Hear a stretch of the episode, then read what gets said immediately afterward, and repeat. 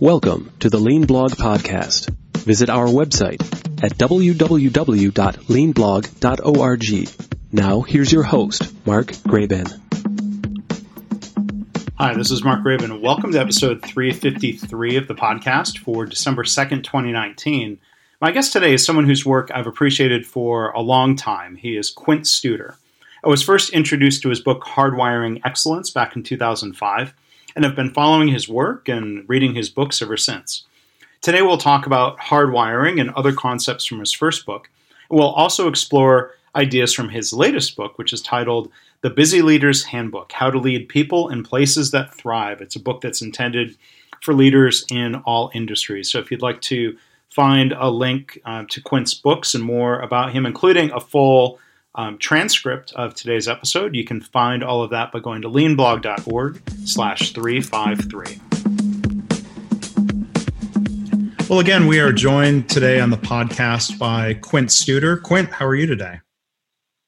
Great, Mark. Thanks for the opportunity.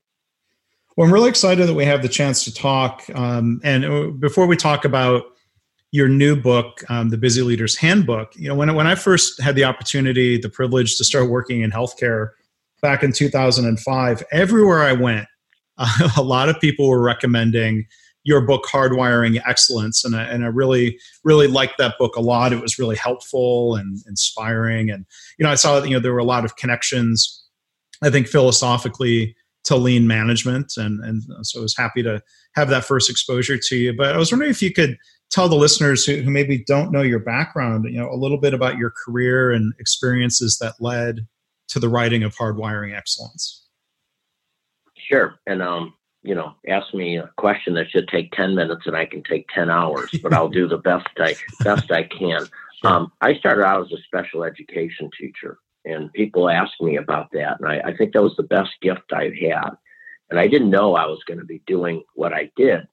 And as a special education teacher, and I think this fits lean, it fits everything the first thing you do is you diagnose the child. and I've seen one of the mistakes that businesses make is they read a book or they hear somebody speak, even, you know, could be me, and then they rush off to start putting tactics in place because they make sense, but they're not diagnosed. So you diagnose a child. Second thing you do is you set a high goal for the child because you want to create as much independence as possible. You get everybody on the same page. So you get what I mean by that is you get the teachers, the parents, the um, maybe the occupational therapist, everyone on the same page because you want consistency working with that child. You do a ton of reward and recognition.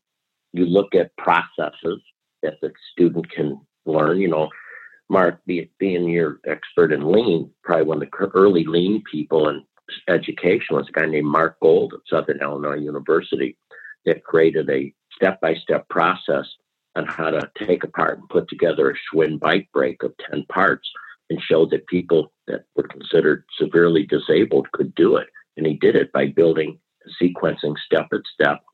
And then you also have some consequences. So when I got into healthcare um, after 10 years in special education, I sort of put that into play. And I put that same philosophy you diagnose, then you try to set goals, you get everybody on the same page, and you look at your processes. And um, so I got into healthcare and sort of kept going through the, the road, you know, the sort of got promoted with little or no training. And then one day I ended up in the inner city of Chicago with a hospital with very little money.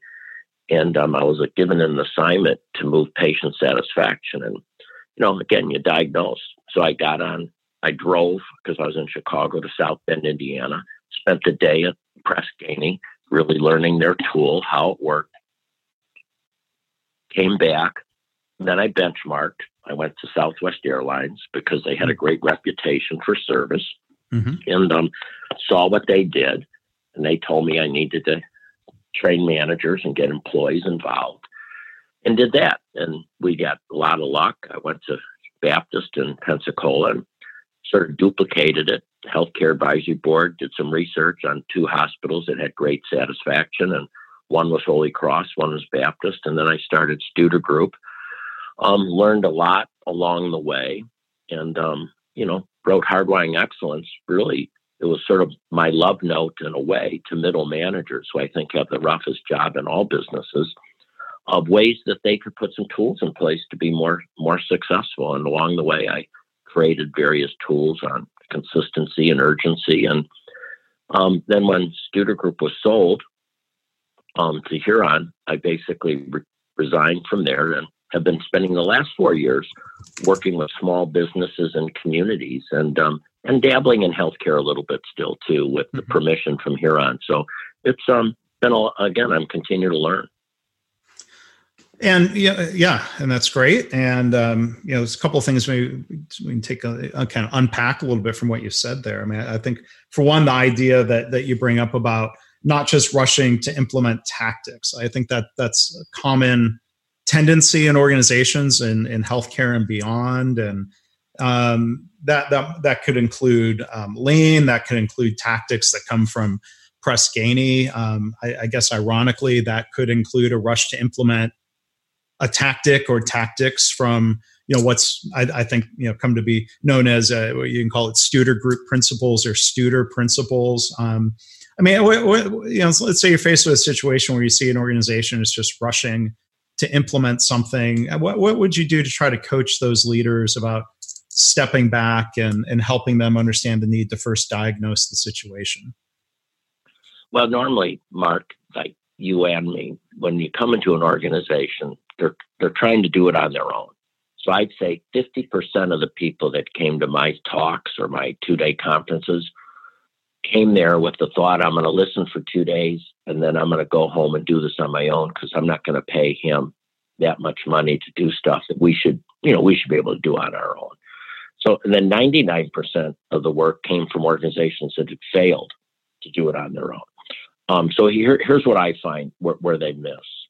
Um, you know, they, they don't do a basic diagnosis, which I, I created a tool. Um, what's the urgency?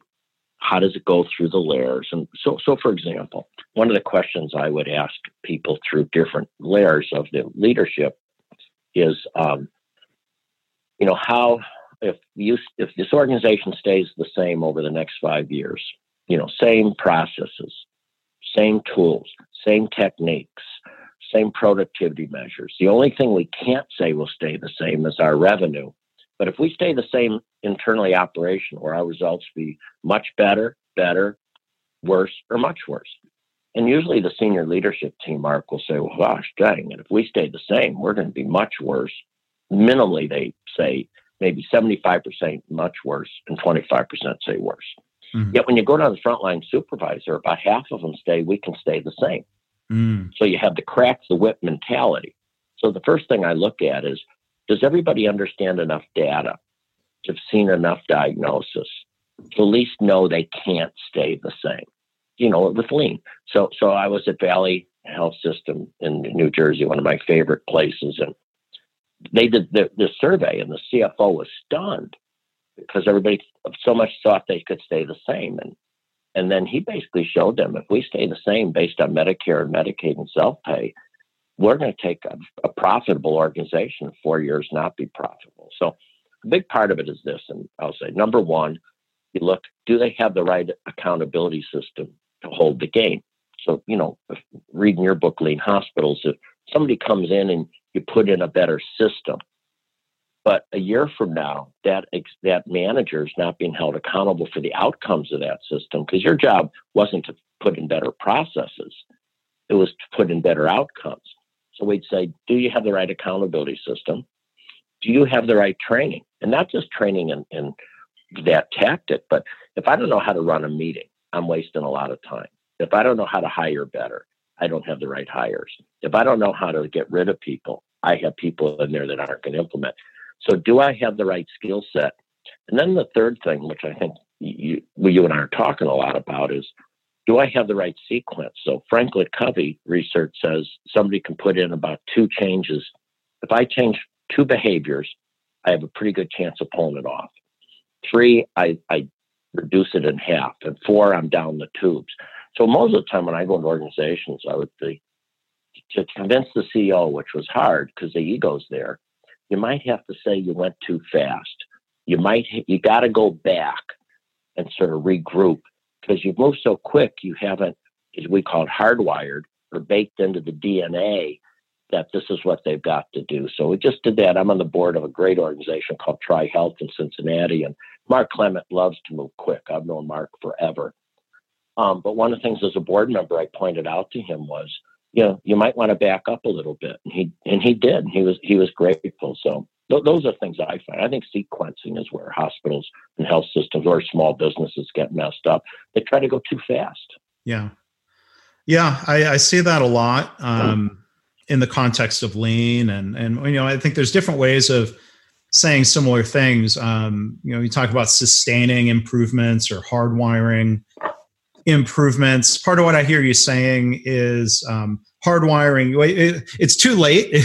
is it too late to think about hardwiring after we've implement some, implemented something? Do we need to think about from the get go how to prepare for hardwiring? I imagine diagnosing and getting alignment around the need for change is is probably a, a key contributor to being set up to be hardwired. Is that fair to say? Yeah, I think one of my favorite articles, and it sort of, and I got into Chicago in 1993 um, with Mark Clement, who's now at Tri Health, and you know we were involved in this cultural transformation. You know, we're pretty excited about it. You know, James Collins came out with his book Built to Last, and you know we were really cool into this cultural transformation. And then darn it, if John Kotter, excuse me, doesn't put out a book or an article in 1995 from the Harvard Business School that says why cultural transformations fail. I said, yeah, you're right in the middle of it. And he tells us it's going to fail. And he talked about the fact that 70 to 80 percent of most most changes, whether it be lean or anything else, will fail, and they don't have to fail. So it's a 1995 article. I encourage anyone to go online and, and look at it. It's called Why Cultural Transformation Fail. And the, the first two points they make is do you have the right burning platform. You know, change is hard on people. Why do they need to change? Why do they want to change? And why don't they have any choice in change? And the other one is, um, do you have the right guiding coalition?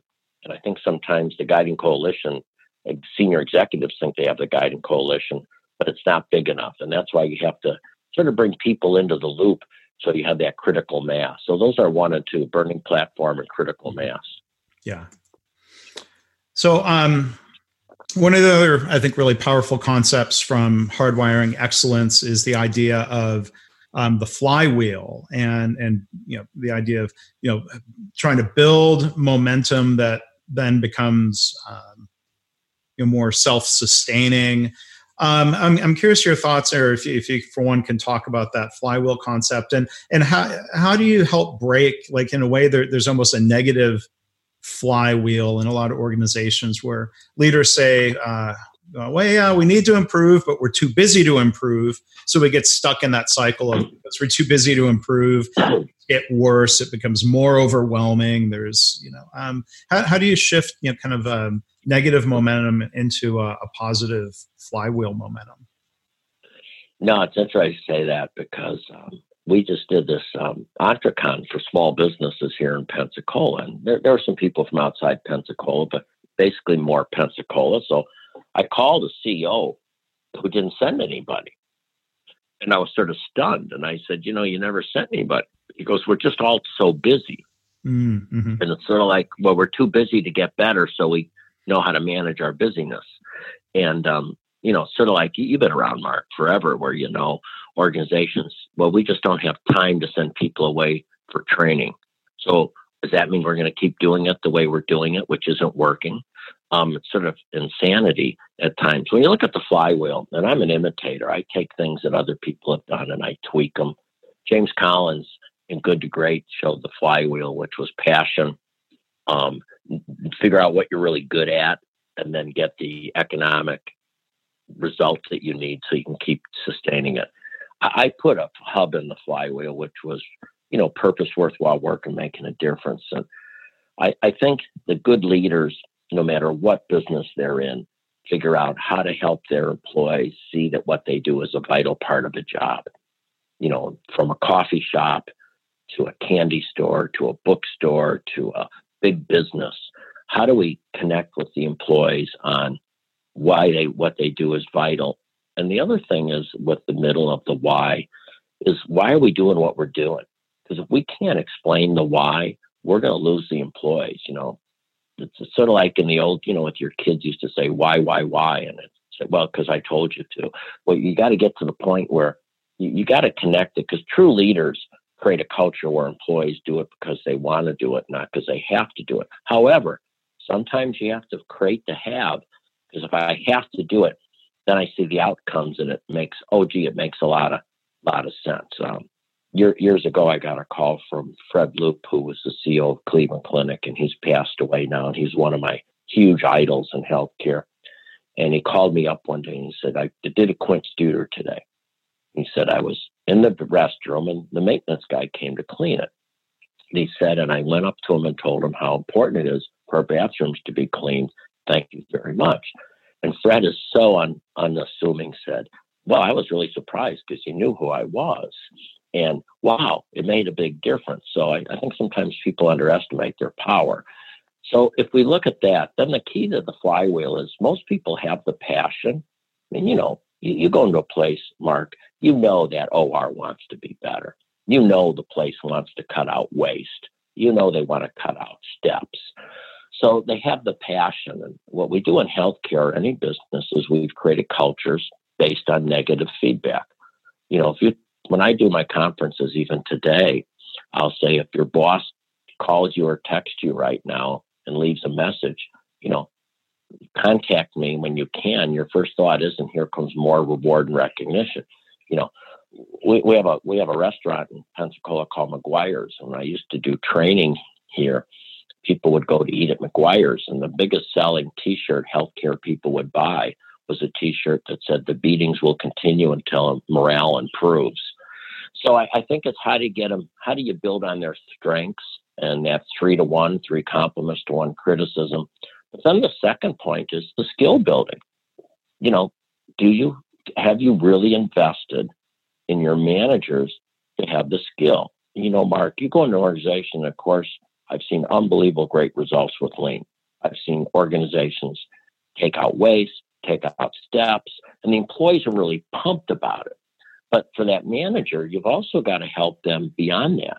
You know, what are some other skills that they need to give them time back, whether it's handling a tough conversation, whether it's figuring out cost of goods, whether it's figuring out, you know, how to how to how to discuss compensation, um, opportunities for growth. So we really want to give that manager enough training so they have the time to do some of those things. And then when they get the results, you know, people ask me, I'm sure they've asked you, Mark, well, how do you sustain the gain? By getting the results. When you get the results, people are so excited. Um, they, they want to keep going. They don't want to stop. And so I, I, think that's sort of how the flywheel was was meant to work, to be a self-sustaining um, yeah. DNA in an organization. Yeah, and you know, I think there there are a lot of parallels in what you're saying to what we might hear from Toyota or what what we might describe as lean leadership. You know that leaders need to um, you know help build capabilities. Um, we you know leaders need to help set direction um, and you know coming back to what you were saying earlier you know employees are are i think often you know they, they want to do good work but they they may have gotten you know comfortable with with the situation and they might be um, you know afraid to take on something new and they might be afraid of criticism and and that's where I think what you're describing is is so powerful. The role of leaders to um, you know sort of you know help help get that process rolling to get things unstuck, if you will, instead of just uh, you know sometimes unfortunately I, I you know you hear leaders sort of you know blame employees for for not being on the bus or whatever analogy they're using and and the one thing i think is you know really strong in in what you've written and said over time is you know that it, it comes back to servant leadership and and and that's another really important part of the you know I think Toyota philosophy and, and lean management. So I was wondering you know if you could talk a little bit more um, about servant leadership and and and why why that's such a necessary um, a, approach to really have an excellent organization. Sure. Before that, I want to talk a little bit about change. Um, some years back, Regina Herzlinger from Harvard asked me to come to a session on um, what are the key leadership skills that they should be t- teaching at the Harvard Business School. And it was interesting because the number one skill that we came out with was change. Um, and yet, when you go to cities or communities or small businesses, or, you know, again, I'm doing a lot of work now with communities, and you ask people how much training they've had in change, they, they really haven't had a lot. And if you look at change, there's, there's, there's different quadrants of change. And I've always thought that the most the, the person that has the greatest advantage in adapting to change in an organization is the new inexperienced person because they've never gotten into the habit of doing it the other way. Um, then there's the relatively new, but gee, yeah, I can make this change, but I haven't been doing it for so long that it's baked into me, so I can handle the change. The third quadrant is, you know, I, have been doing it. Uh, I've been going through this checklist um, and it's more comfortable to keep doing it the way I'm doing it. But yeah, if you make this adjustment, you know, it'll be uncomfortable, but I can handle it. And, and Mark, I have found the person that struggles with change the most is the person that's been sitting there the most successful with the current method of the way they're doing it, because they're so so used to it that that they they do it. So I think if you look at servant leadership, it's it's uh, trying to understand where people are on the change spectrum. I just had a, a talk talk with a fella from Cox Media, and because um, I'm going to be up there talking about change in, in a couple of weeks in Atlanta, and um, the the question is, you know, you have to even have great empathy for the person that's experienced, that's always been doing it a certain way, because they're multitasking. And, and when you're a servant leader, you're, you're basically trying to understand where that person is in their own life with their own change. I think you've got to try to go where they're at with the whole empathy. And then you've got to figure out what barriers do I need to remove for them to be successful? How do I reduce their anxiety because they're, they're afraid of failure? And then do they have the skills that they need to be successful? Um, I was lucky enough to be invited by the Walton Foundation in Arkansas to go um, to, to, talk to a Heartland Summit they had. And they had the president of Walmart talk about the change they're going through. And to get them ready for change, their change management expert had them take their watch and put it on the other wrist for one week. and people in the audience were fidgeting. You're not going to make us do that, are you? But, but I think leaders miss the obvious. And I write about this a lot. You know, that they're a role model and people are going to watch them. And they have to make sure they understand that the basics, you know, and, and these are sounds like the basics, but you don't get yourself, you know, one of my big wins at Baptist is when I came in, my office needed furniture for sure. And people asked me if I wanted new furniture. And I said, no, just find some stuff in the storage area and I'll use what's ever sitting in the hospital. Because how can I spend money on me when we need better wheelchairs? We need blood pressure cuffs. You know, I only told that to a few maintenance guy, but that got around pretty quick. Um, parking, you know, don't cut in line, parking. You know, your your job is to create the right culture for people to optimize their their their human potential. And I just think, you know, I, I joke all the time, Mark. When I was young, I wanted to be the president of a hospital so I could make my own schedule have this cool parking spot, you know. And dang it, if by the time I got there, they didn't flip the chart upside down, I had to park farthest away from the hospital. Yeah. You know, blah, blah, blah. So I think it's just, uh, you know, how are you being, how are you creating the right culture to help other people achieve their potential? And dang it, if that's not a great feeling to see other people being successful. I, I love the fact, Mark, when I, I looked on LinkedIn or something, there are so many people that came to my training that I knew that were administrative residents, you know, directors and VPs that are now running healthcare systems. You know, it's like yeah. a coaching ladder. It's, it's pretty cool to see their success. Yeah. And um, you know, speaking of LinkedIn, I, I, asked some people on LinkedIn if they had questions that they wanted me to ask you, and, and I want to share one of those because I, I, think it's on this theme of servant leadership. And you know, I work for you as a leader. Um, you know, and so Laura asked, um, I would love to hear Quint's take on how leaders can hardwire rounding tools and asking team members about what needs fixed without them as leaders owning everything. Um, sometimes it's easier to just take the fire and put it out. Um, but lean, and I'll, I'll, add, you know, I think you know, other other approaches would, would encourage empowering the team. So, what, what are your thoughts about finding that balance of, of being a servant leader without feeling the pressure to do it all or creating dependency, perhaps? Well, no, I think it's perfect. I, I just had a two day conference. This was our big topic. Um, we get promoted into leadership positions because we bring solutions. I mean, if you look at who gets promoted, it's the employee that somehow comes up with some solutions. So now, the reason we got promoted is as an employee, not as a leader, as an employee, we come up with solutions. Now, as a leader, we somehow think that's our job to give the solution. And the ego, including mine, gets fed like even this. I'm going to give the topic and then I'm going to feed my ego a little bit here on it.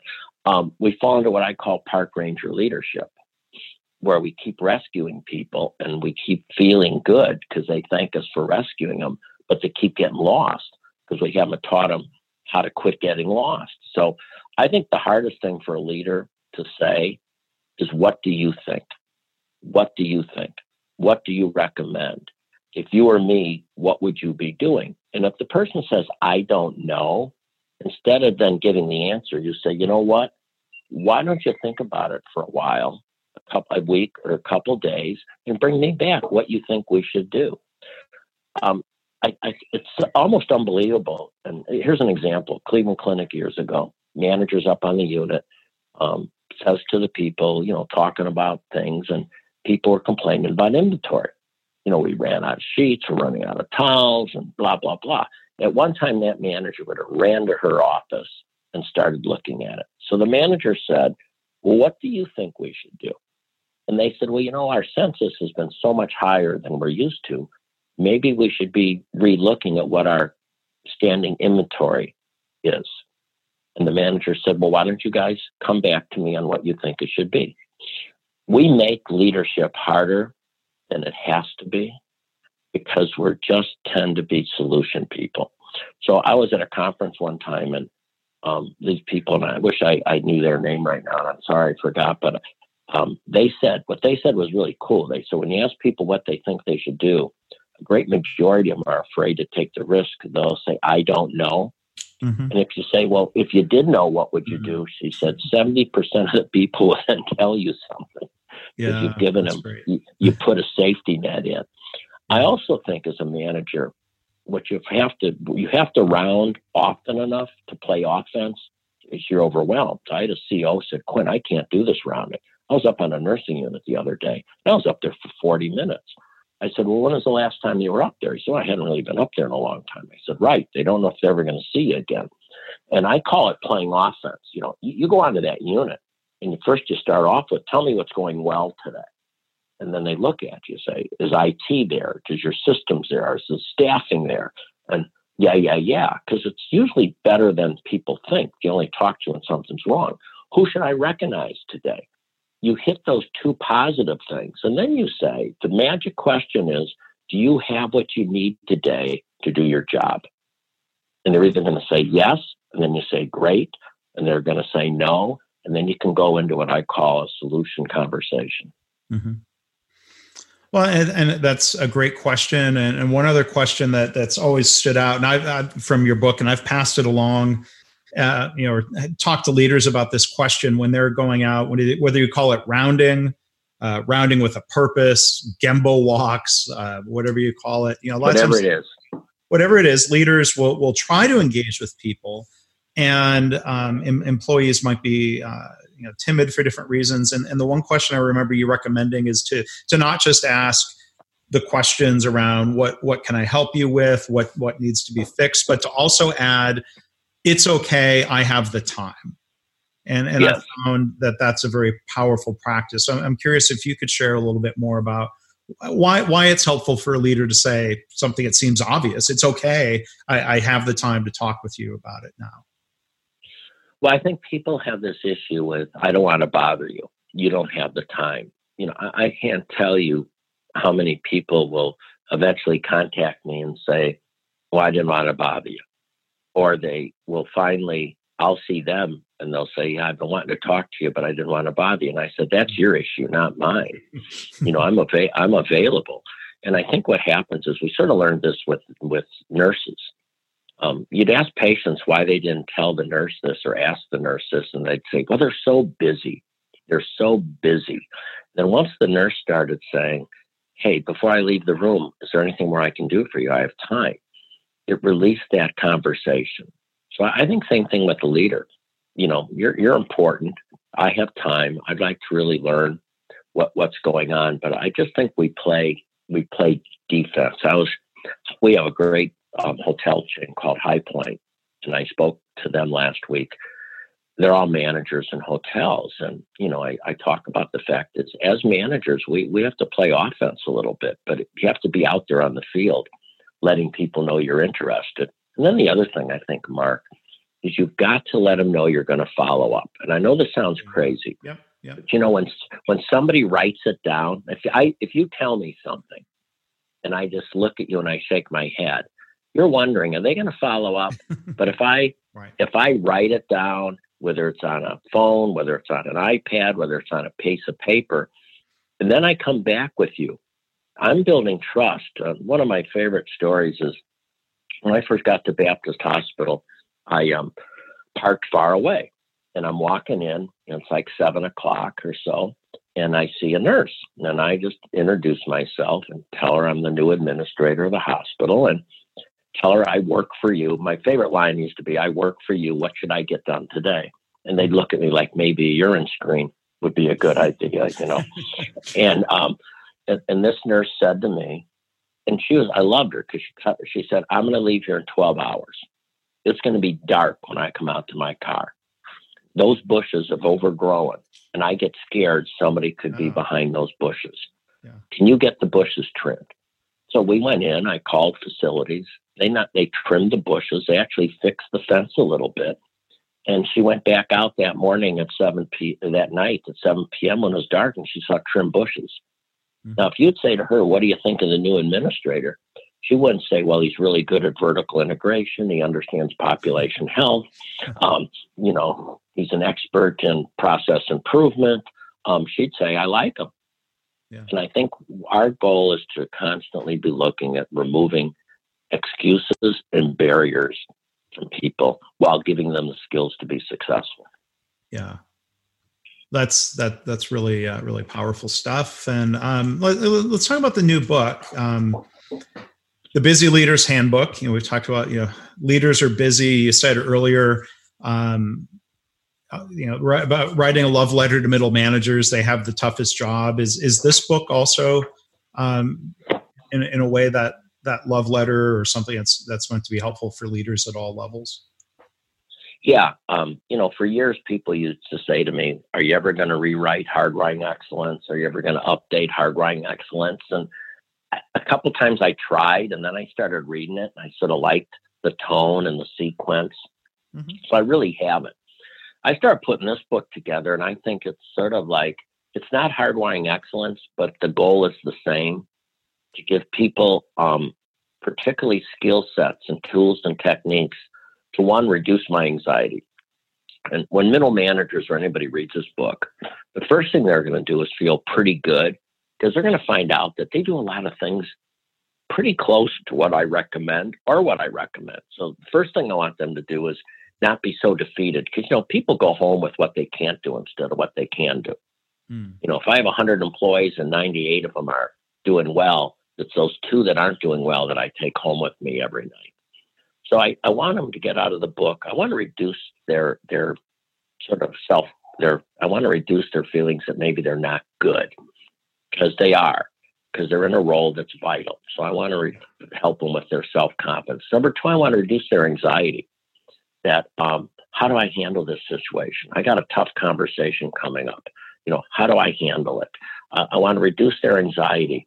And number three, I wanted to give them a desk guide or a, that they can go to. Because here's what I've learned: um, I can take people off site for every two days, every 90 days for two days, and we can talk about all sorts of stuff.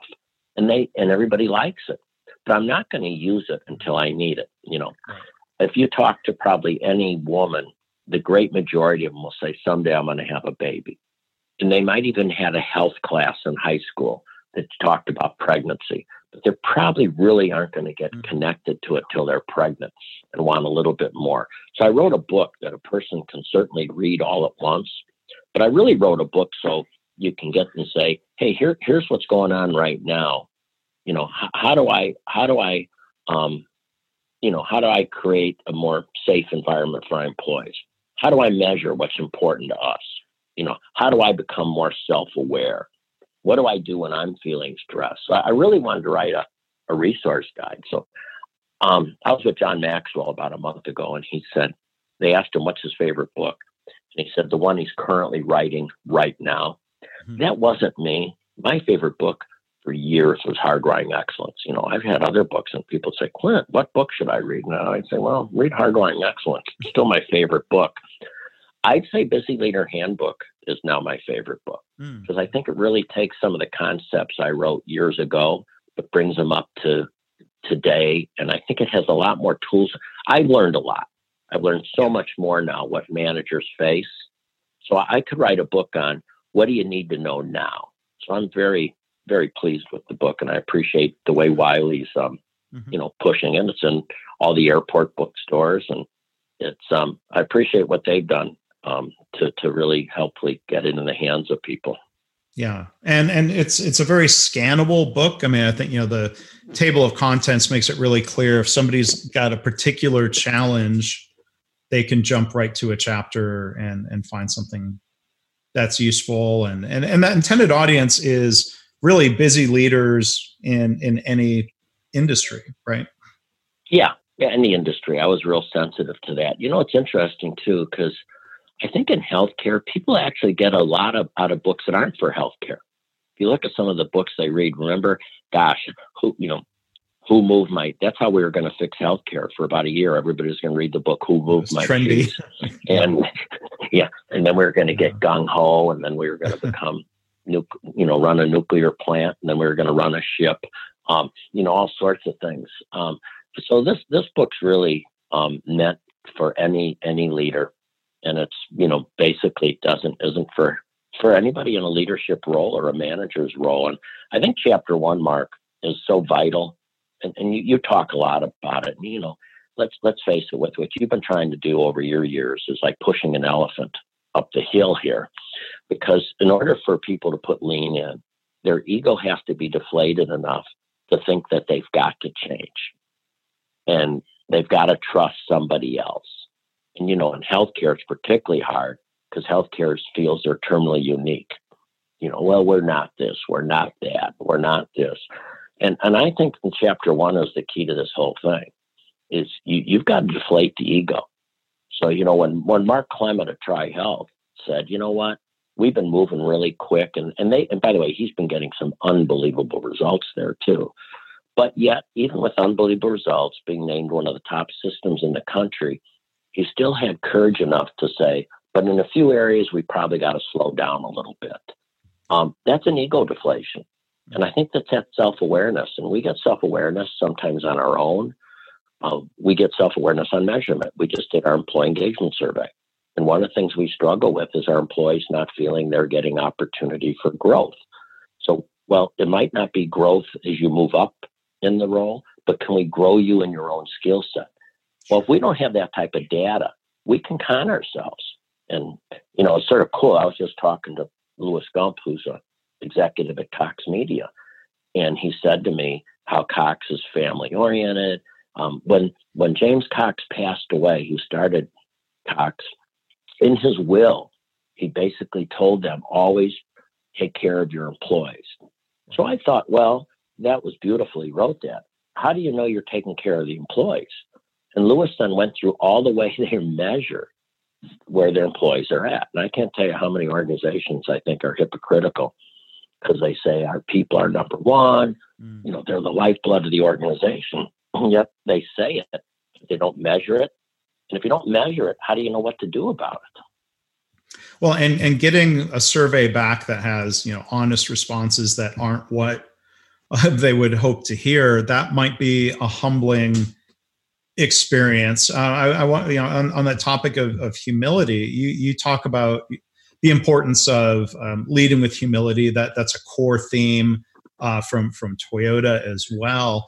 And I, does it take some sort of um, near traumatic event that that that humbles a person? Like I'm always curious. You know, can can a leader become more humble? Does it take some sort of external trigger?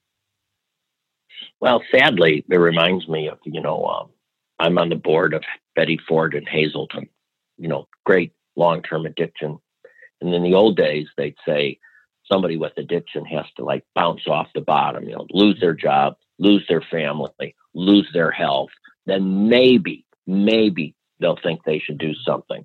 And, and over the years, you try to raise that bottom. And I think same, same with a leader sometimes you you don't have to have that traumatic experience if you're measuring along the way. Um, but sadly, sometimes it, it does take that. But I hope hopefully we don't. So so for example, again, we have you know I have a property company, I have a baseball team, and so on, and we measure all the time. And um, I'm doing an employee engagement rollout video here at 3:30 this afternoon, and I'm going to show areas we need to improve upon. Well, but by getting close and measuring on a consistent basis, you know, just like the 30 and 90 day meeting, why wait till the employee quits? Why not say at their 30th day, is there any reason you would think about leaving here? You know, let's not, let's do the exit interview before they exit. And I, I think you can reduce the pain and the ego deflation by measuring and looking at the key indicators. Um, and the best thing to do is deflate your own ego. I tell the story Mark in a talk recently that, you know, somebody came up to me one day and I'd been working on this project for years and I was sharing my results and they came up to me and said, you know, I feel so much better.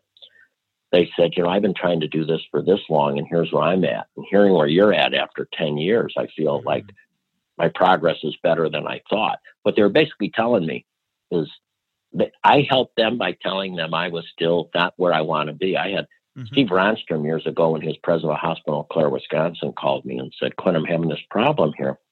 Um, what do you recommend? You travel the country." I said, "Well, Steve, keep calling people because I got the same issue at Studer Group that you have in your hospital. And when you get the answer, call me back. Mm-hmm. You know, we're all on this journey together. And as soon as people realize that, and the other thing that's really cool right now, and I didn't know I was going to talk about this, I've been really working a lot on mentoring studying mentoring. There's something now called reverse mentoring. And in my book, I talk a lot about young talent, how to keep young talent. Because um, everybody just says, well, they leave, they go away, they can't do anything with them, you know, that whining. Young talent wants to be engaged. Yeah. They want to be involved. And I think lean is perfect for your younger employees because you're giving them a chance to come up with solutions.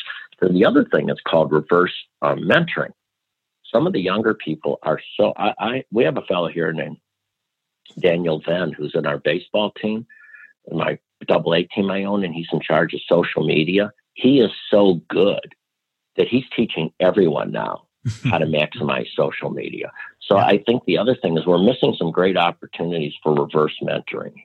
Yeah. And and I, I do want to come back to um, any any lessons from the baseball team because I, I, think that's a really cool thing that you've gotten involved in. But you know, going going back to you know the fundamental question of the new book, and uh, again for the listeners, it's the Busy Leaders Handbook: How to Lead People in Places That Thrive. I mean, kind of back to a core question: what, Why are leaders so busy, or why is it that they feel overwhelmed with being too busy? Well, because I don't think they have the skill set. I, I think over the years, people get put into jobs, they get promoted. 95 to 98% of people that get promoted didn't go to graduate education on leadership. Yeah. They, they basically were really good at their job and they got promoted. You know, so, you know, Dave Wagner, who's the president of the Zix Corporation there out of Dallas, who's now bought AppRiver, told me that, you know, he went from, you know, being an employee to leading employees to leading leaders. Now as a CEO, he's leading executives, and it's hard. Yeah. And I just don't think we spend the money on skill sets. I got asked on it mm-hmm. by someone, is this a time management book? I said, in a way it is. Because the best way to give people time is to give them a better skill set. because there's a waste of time and there's a waste of mind. And if you look at this book, if everybody did this book, it just did the 41 best practices or so, they would gain a ton of time back because their meetings would be run better. They'd understand process improvement, like you said, to take the waste out, um, to make it more efficient. They'd understand when you have to fire someone instead of hanging on to them. They'd realize um, how to manage um, customer service so they're not dealing with so many complaints. I want to give managers a better life because when, when I was a supervisor, you know, I didn't get any training, Mark, in healthcare except one time. One time, the hospital heard the union was coming, so we had one day training on how to be better leaders. But um, until I got to Holy Cross Hospital in Chicago at Mark Clement, I had never had a, a system say we're going to invest 64 hours in training on you. Yeah. And so I, I think we just have, have not been good at giving people the time to get better. And they're not going to ask for it because they're, they're sometimes embarrassed or don't even know what they don't know. In my book, Hardwiring Excellence, one of my favorite statements is I, you can tell the values of an organization and how much they put into training and developing their talent. Because how can you tell people you want them to do a good job, but not give them the time to develop their skill set? And I think that's what's sad about when I go to companies. We put people in these horrendously tough jobs that are, that are so hard, we don't give them the training. I, I used to tell CEOs if you're depressed and think you have it rough because you've got 10 direct reports or something, mm. take about an hour, go up to med surg.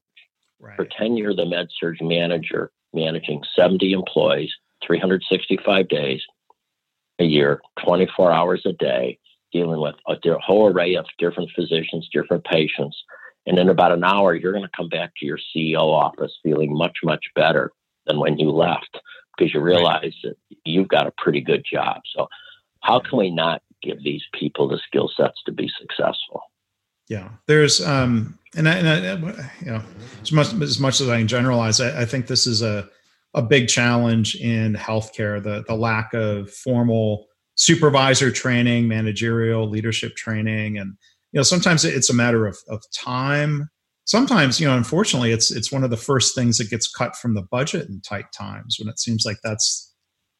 That, I think it is the first thing. counterproductive. that and travel. Counterproductive, yeah, yeah. Travel for training, or the ability to even buy a, a have the company buy a book for you or a training class. Yeah, no, it's incredible. I, yeah. you know, it's incredible. You know, I learned that. You know, I used to love buying books for my managers because it showed them I cared about them. I wanted to do better. But I'm, I'm always amazed at these organizations that will say we're a billion dollar organization, but then they panic over small spending small small amounts of dollars for that. I think the other thing we fall into the trap too, and I've learned this more and more, we think that there's a department that should be doing training. Oh. Okay, well we have the the human resource department, or we have an OD department, or we have a training department. Those are there to be helpful, but the key person that has to develop the people is the person who they report to. And, and I'm a huge believer. People used to, if I, I wanted to make a zillion dollars at Studer Group, I could have came in and said, you guys aren't the problem. It's the employees. We're going to do massive training of all the employees. Now, I didn't do it because it wouldn't work because what happens is employees hear from an outside person, but then they go back and they look at their manager. Yeah. So I, I, think this whole idea of mentorship and learning how to coach, Harvard Business Review just put out an article this week, which was great. On most managers don't know how to coach, but they can learn. Yeah. And I, I think I think I tell people development is part of everybody's job. And your job is to develop the people that work for you you know, you don't say, even though you have a department, possibly in a big company, they're there to help you learn how to develop. They're not the developers. And I think that's the other mistake that companies make, particularly so small companies don't train because they don't think they have the resources. Big companies sometimes think that somebody else should be doing it. Hmm. When in reality, it's training your managers on, you know, your training and development department should be training managers on how to do development not that they should be coming to them for development. And most do. Most are sophisticated. Most training development departments and HR departments realize that they've been pushed way too much to take on a role that they can be helpful in. But it really comes up to that top executive to make sure that the people under him are being developed. I used to say to CEO, look over your team.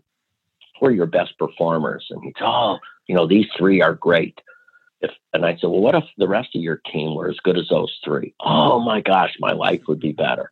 And so then it's your job to get those rest of them to those three. We're all developers.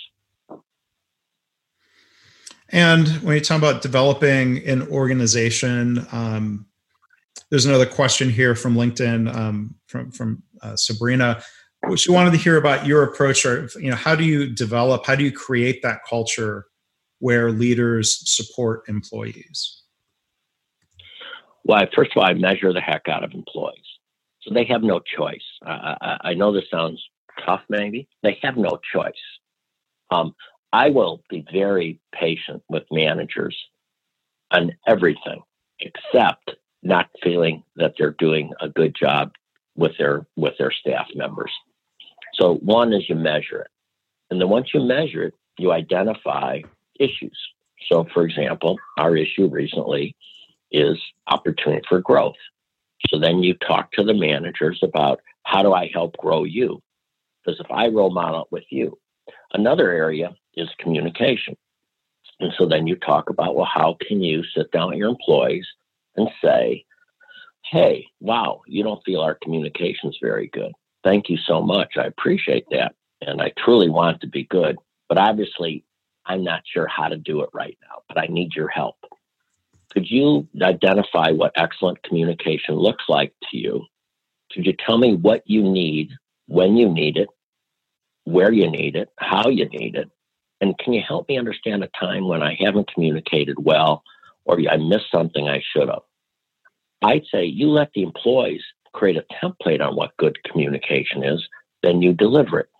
So I think it's truly measurement. And I think we just sometimes don't want to measure. Again, that's where we're penny wise and pound foolish is we don't measure. Then when we do measure, we don't do anything about it. I went into a hospital one time and the CEO of the system said, Oh, I feel bad for so and so. He was president of a hospital because his employee results are so bad. He's taking it personally. I told him not to take it personally. I said, I tell him to take it personally. That's his job to make sure it's the right place to work. Right. And, and I, I, so I think going back to what she says, you, have got to measure it. When you measure it, you, you, you can tell. I mean, I can go to an organization and they'll say, turnover is bad with all the lower paid employees because, you know, Walmart's taking them all or blah, blah, blah, blah, blah, blah. And I'll say, then I'll study it and I'll find managers that have the same compensation level and the same corporate that don't have any turnover. And then we'll study them. And I find, Mark, and you probably found this, one of the hardest things to do is get people to deflate their ego and go down the hallway to learn from somebody. You know, they'd rather go across the country to a conference to learn. You know, when, when I was at Baptist Healthcare, we were looking at our pressure ulcers. We also had a nursing home. And our nursing home did a better job with pressure ulcers than the hospital. So I told, talked to the nurses about let's take a field trip to the nursing home because they're doing a better job managing pressure ulcers than we are. And they have long term patients that are sedentary. Not everyone was excited to get on the bus, you know, because, well, so I, I, I think um, that whole measurement and, and benchmarking people within your own realm instead of saying why you're different how, how you're alike. And I'll finish it. We're pa- patient sat years ago. Patient sat years ago. Started measuring it, Press Ganey, and Michelle Wasco, who's now deceased, was a, a manager on one of the units, and her patient sat was better than anybody else. So Don Dean, who was working for me then, um, we went up. He, I said, "Go study her. You know, don't just don't go ask her. She go study her. Spend the whole week just watching her." And about the third day, Don said to Michelle, You know, Michelle, I notice every morning you go visit every patient. Um, and she said, Doesn't everybody do that? Mm. No, nobody else was doing that. But see, managers also have a rough time because they don't get to see what others are doing because they're isolated. So you've got to create those best practice visits in that learning lab. Because as a nurse or a, if I'm a barista, I'm watching other baristas and I can learn from them. But if I'm a manager, I'm not watching other managers. So you have to create that learning environment for them. Do you have time for a quick question about uh, the baseball team before we wrap up? Please. Please. So uh, the Pensacola Blue Wahoos. Um, uh, well, I would love to talk more, but maybe just the the quick question. I mean, what, you, I, I appreciate how you talk about continuing to learn. What what's one key lesson that you've learned from running a business that's so different? Um, in this case, a minor league baseball team. That it's so much the same. It's just the same as having a hospital or anything else. Number one, you got to hire. And so we don't sit here and say, well, they're seasonal employees. We every one of our employees goes through three hiring, three step hiring process, just like you would if you were hiring an executive or anyone else. So it's selection. Number two, it's constant measurement. we we measure employee engagement twice a year, and we measure turnover all the time, and we measure sponsor satisfaction, group satisfaction, and fan. We do 3,000 surveys every single game to find out how we're doing with the fans. Um, so I think it's good measurement. I think it's good training. And then we do huddles. Every game you do a huddle and everybody finds out what we're doing well, reward recognition. Um, and it's pretty cool. The third inning of every game, we put fan, uh, employees up on the dugout and we talk about why they're being recognized today. And then my cell phone number goes up. I give my cell phone number up on the scoreboard in the third inning mm-hmm. and people can text me. And it's sort of neat because after we identify the employees that are being recognized, I start getting texts from fans saying, Well, what about Susie? She's really good. She's over here. What about this? So, um, and we win. We have the highest net promoter score in all of minor league baseball because mm. we've just done done the basics and we train people. And um, what's really neat, what I've learned, Mark, because almost so many of the managers I'm dealing with now, I mean, I have people that are running departments that are 25 years old, 24 years old, 28 years old, um, which is really wonderful because you find how motivated they are to learn. And I think that's the mistake we make. We, we, we if you want to keep your young people, you've got to invest in them. You can't wait and wait. They be patient enough to wait till they're in their 30s to go to their first first meeting or their first training. So I think that continuous training is just vital. And you have to teach them process improvement because they they're the ones with fresh pairs of eyes and they're the ones that want to cut out waste. And you can't wait. Um, and that's why your techniques, your systems, like say what you've done over the years is I, you know, I have great respect for it. And I think you have to do it. And private business, you know, it's not just healthcare it, it's everywhere. So baseball has been a great experience for me. We do one other thing that nobody else does. It's sort of cool. We have a lot of scouts at these games, and scouts have a rough life. They're in a hotel all the time. Yeah. We give them a we give them free food, which most minor league teams don't give them free food. And then we give them a $30 gift certificate to go downtown while they're in town to have breakfast or coffee or lunch on us. They get a personal note from me with my cell phone number. And scouts will tell you in minor league baseball, the best place they want to come to is Pensacola to scout a game. So it's always looking at what can we do to make our stakeholders' lives better. And and that's part of your community community development commitment beyond the team, the work you're doing in Pensacola. You're supporting that as well. We're big one Javat. We have 300 to 350 seasonal employees. We have about 22 full time. But going back to my background in special education, we are one big job development center. You're probably your ticket's probably going to be taken with somebody with I call them special talents. Mm-hmm. Um, they'll probably take your ticket, and you know if they have special talents because not only do they take your ticket, but they tell you they love you mm-hmm. and maybe hug you on the way into a game. You're going to see probably three to four people right off the bat that are in wheelchairs helping you. So we really take seriously job development because we feel that we're a job development training center for the community. Well, that's fantastic. I, I hope to come see a game uh, at some point. Um, Please. I, I, love going to minor league baseball games in my travels, and um, would would really um, look forward to doing that at some point. And um, Quint, I want to thank you so much. I, I, I feel bad. I mean, I think you know it was, it was, on me for not inviting you to do a podcast uh, a long time ago. I know you're busy, and I'm glad that we've been hey, able. to rear view mirror. That's one one thing. No, one thing I've learned from people. Uh, this was another leadership tip. I was talking to a very successful military person here in Pensacola, and one thing they told me it's really important if you move forward to put things in your rear view mirror so, um, hey, I'm just glad we could talk now. And thank, thank you yeah. on behalf of someone who loves healthcare. Thank you for the tremendous impact you've had and the fact that you keep driving. And I'm shocked we've never been on the same plane because um, oh, I, am on I'm videotaping Delta now because Delta's gotten so much better. Their captain comes out and talks to you. They um, it's interesting. We just had the VP of Southwest Airlines, Julie Weber, in town talking about they have 21 touch points, Southwest Airlines do, when they hire a new employee. So you can sort of see the airlines that are moving in the right direction, and you can also see the ones moving in the wrong direction. I, you and I are on planes a uh, lot. Well, yeah, I you, are flying Delta, I'm flying American, and I I don't know if uh, American Airlines. And I I guess I didn't say. In from my perception, is American Airlines does not have the Southwest. No, no culture. I, you can I, see it when the employees are frustrated and they're being put in a bad position. Uh, oh, we just had that. Bad for them. We just had that. I, we, we just had an employee from um, Wisconsin was staying at a hotel because we have stores in Wisconsin, and um, he, he got all gung ho about complimenting people. So he, he got on an elevator recently, saw an American Airlines pilot, and went to compliment him. And the guy said, "Listen, we have a lot of problems. Don't fly American." And this is a guy on the elevator. So yeah. no, I'm with you. You can tell those that do it and those that don't. Yeah.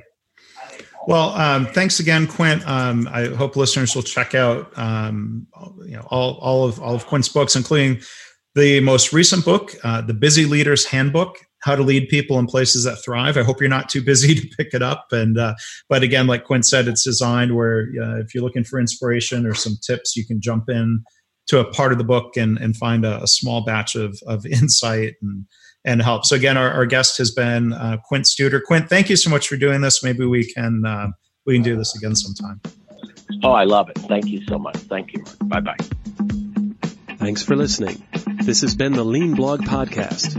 For lean news and commentary updated daily, visit www.leanblog.org. If you have any questions or comments about this podcast, email mark at leanpodcast at gmail.com.